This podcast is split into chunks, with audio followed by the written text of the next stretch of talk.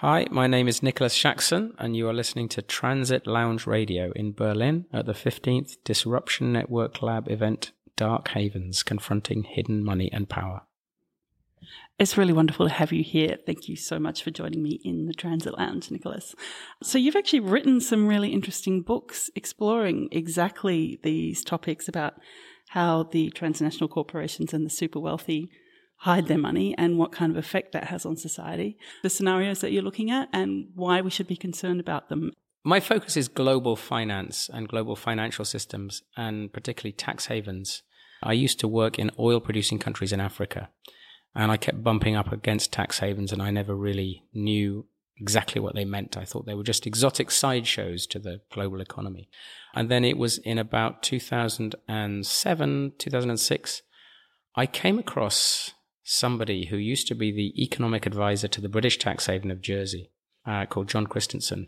He laid out the offshore system of tax havens, how it worked. He, he's an economist, and I had never seen this analysis before.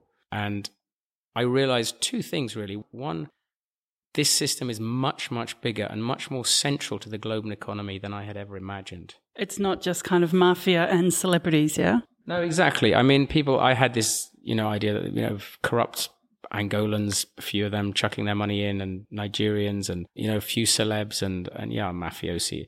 But what I what I learnt was that this system is really right at the heart of the financial system and has been right at the heart of the whole financial side of globalization since the 1970s. Not a sideshow, right at the center of it. Every multinational in the world has many, many subsidiaries in tax havens. Some of them have thousands of subsidiaries in tax havens doing all sorts of different things. Um, and the other thing that really struck me was that the tax havens weren't where I thought they were.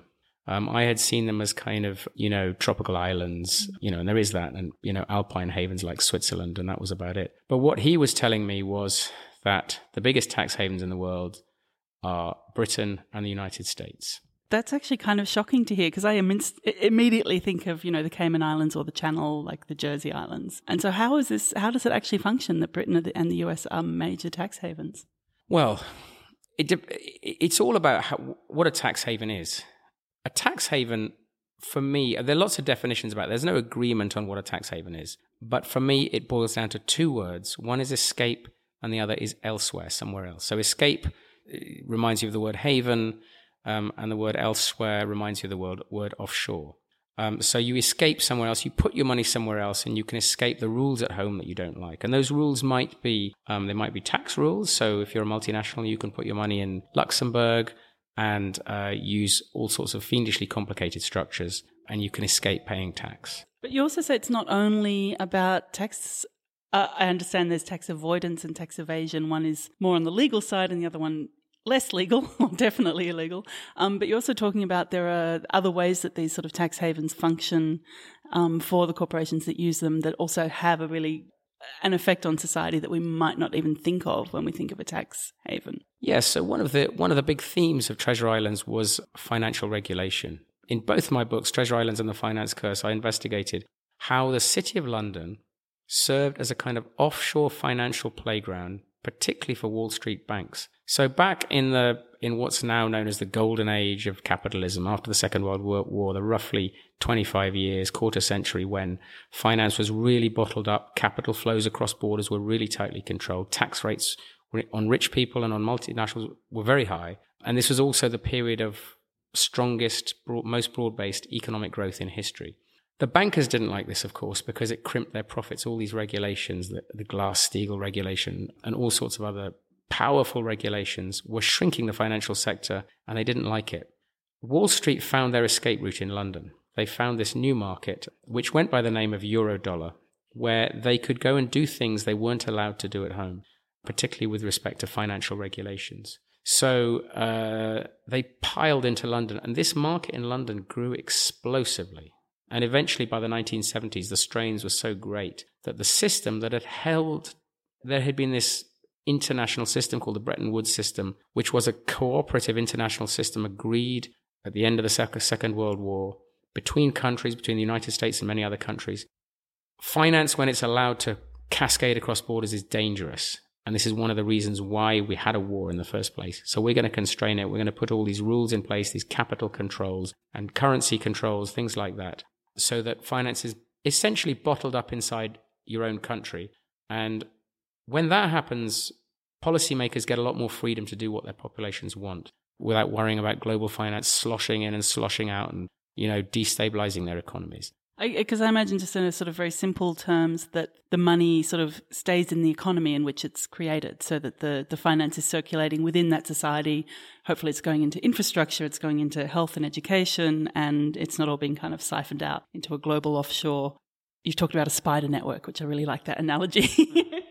yes, I mean that's basically it. The, the, when finance is kind of bottled, was bottled up in countries, you wouldn't have a situation where the government would put in place a policy like you know, put a, a new strong banking regulation to curb some excess, uh, you wouldn't have a situation where all the all the money would suddenly rush out of the country and go off to Hong Kong or Geneva or somewhere, um, and destabilizing the currency and causing all sorts of damaging effects. It would be bottled up, and so um, it was a much more stable system. So this period when the system existed you know, it was stable, there was very high economic growth, and it was very broad based economic growth. Inequality was the lowest in history. Economic growth was the highest in world history before or since. Anyway, this offshore system came along, and these huge volumes of money, it was easier for banks to create money. Banks can create, the banking system can create money, and it creates it in huge quantities. And it was very, it was much harder for them to do it in the States.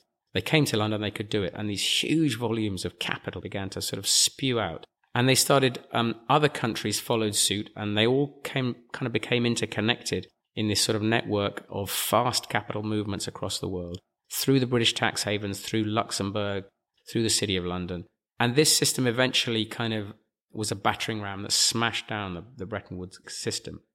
Because i was wondering you kind of jumped to okay and then these offshore havens just came in. And so was there were there like people or were there countries or companies that were specifically kind of setting these up. I've often wondered too, like, how, how did we get to this point where things are so bad and there's such dramatic inequality and, you know, the resources of the world are like in the hands of so few and exploited so massively. Can you define like a certain, like a, a real point where this started to happen? Yes, it was really so the offshore, the, the eurodollar market was a big part of it. But another big part of it was the growth of the, the global system of tax havens. And Britain was among the biggest players, if not the biggest player in this system. And what Britain had was these overseas territories, which include the Cayman Islands, Gibraltar, Bermuda, a few others, and crown dependencies, Jersey, Guernsey, and the Isle of Man, what you might call fragments of the British Empire. When the British Empire fell apart in the 1950s and 1960s, these little territories remained sort of part British with some independent politics, but an awful lot of control from London. And all the tax havens, the British tax havens in what I call the spider, the spider web, became fantastic mechanisms for the City of London because it effectively cast a financial net around the world. And so you have a tax haven out in the, in the Caribbean, the Cayman Islands, for example, would be a great place for attracting dirty money from Brazil, from Latin America. Jersey would be great for att- attracting dirty money from Europe, from Africa. So each tax haven around the world was kind of bringing money in. And that money, these places would generally be just sort of booking centers where the money would be legally registered. And once that had happened, then all the law firms and the banks in the city of London became involved in these British places.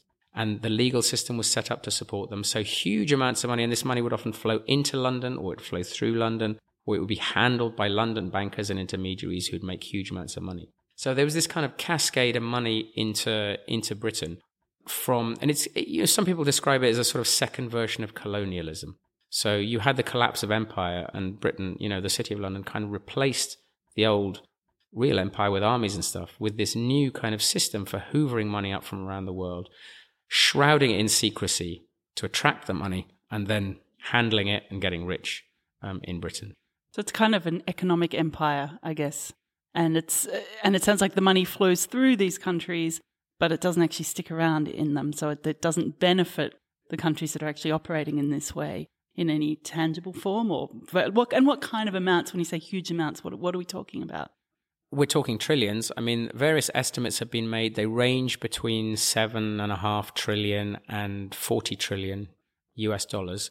How do you put that in context? Well, One way of thinking about it is is putting dollar bills end to end. If you take the seven and a half trillion dollar bills end to end, you have got a line that stretches along the Earth's orbit around the sun. If you're talking about 40 trillion, obviously that's several times along the Earth's orbit around the sun. That, that is how much money is sitting offshore outside the reach of effective taxation and the rule of law and so on.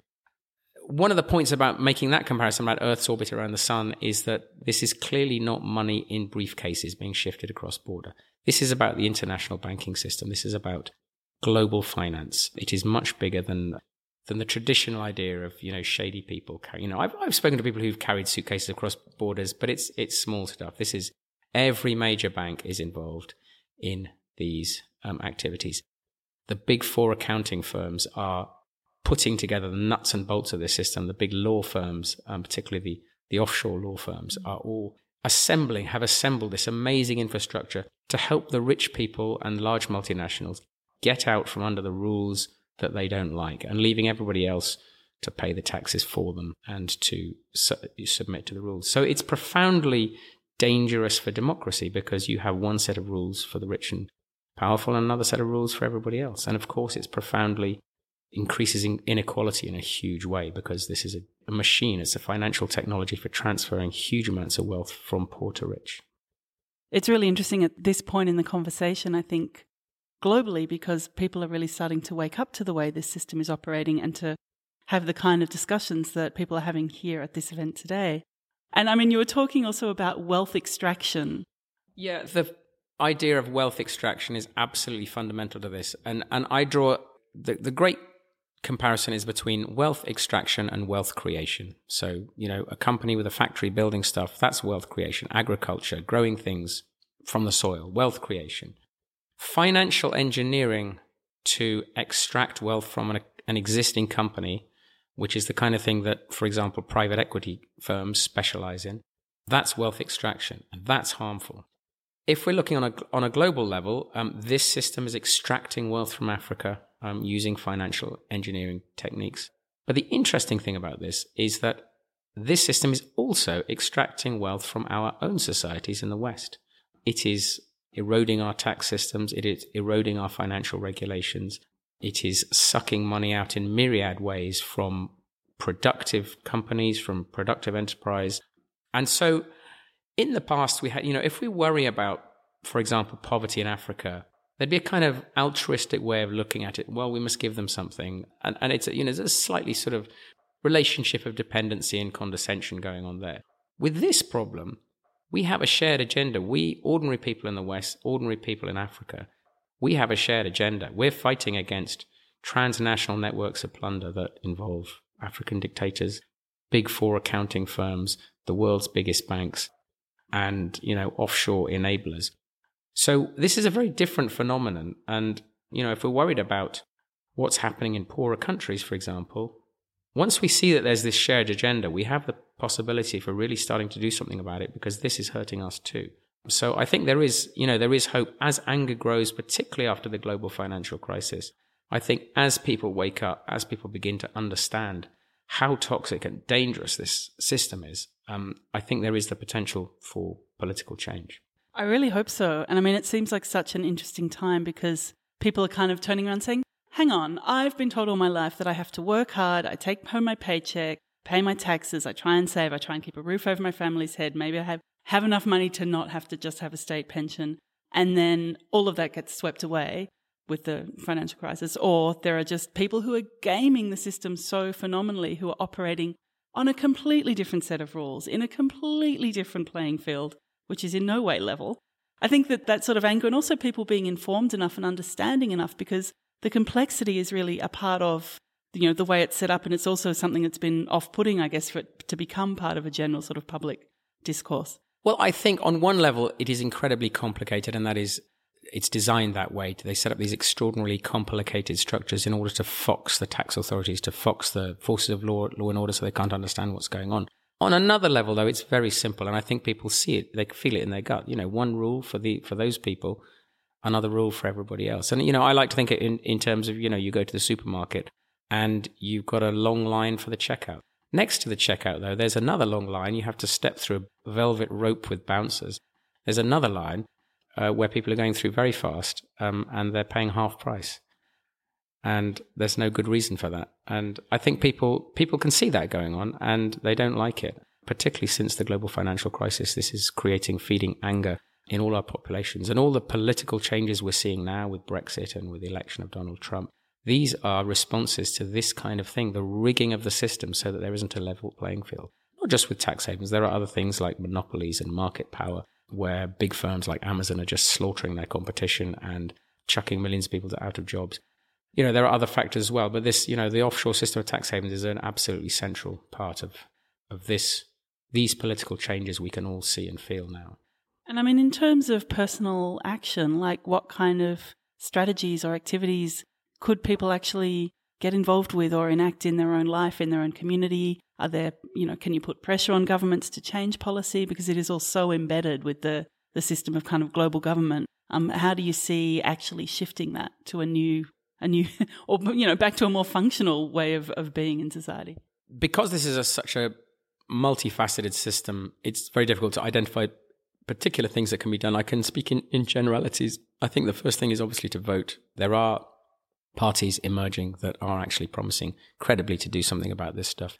There is also political action you can take right to your local representatives. I used to be a little bit dismissive of these movements for kind of localism. I used to, you know, this is kind of small time stuff that isn't going to make a difference. But I do think if we start to think about keeping keeping things in local communities, if we can put pressure on, you know, our local authorities not to outsource their functions to, you know, an American private equity firm or an infrastructure fund based in a tax haven, which is happening all the time in Australia and the UK, all over the place.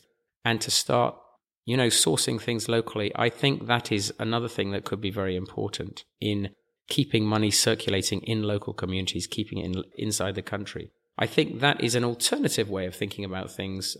It's more difficult to imagine a, a new Bretton Woods architecture emerging where extreme capital controls are placed between countries and money can't flow in or out. Mm. But I think what you can do is you can put in place policies to discourage a lot of this money flowing in. A lot of people think this money comes in, it's great, we like the money.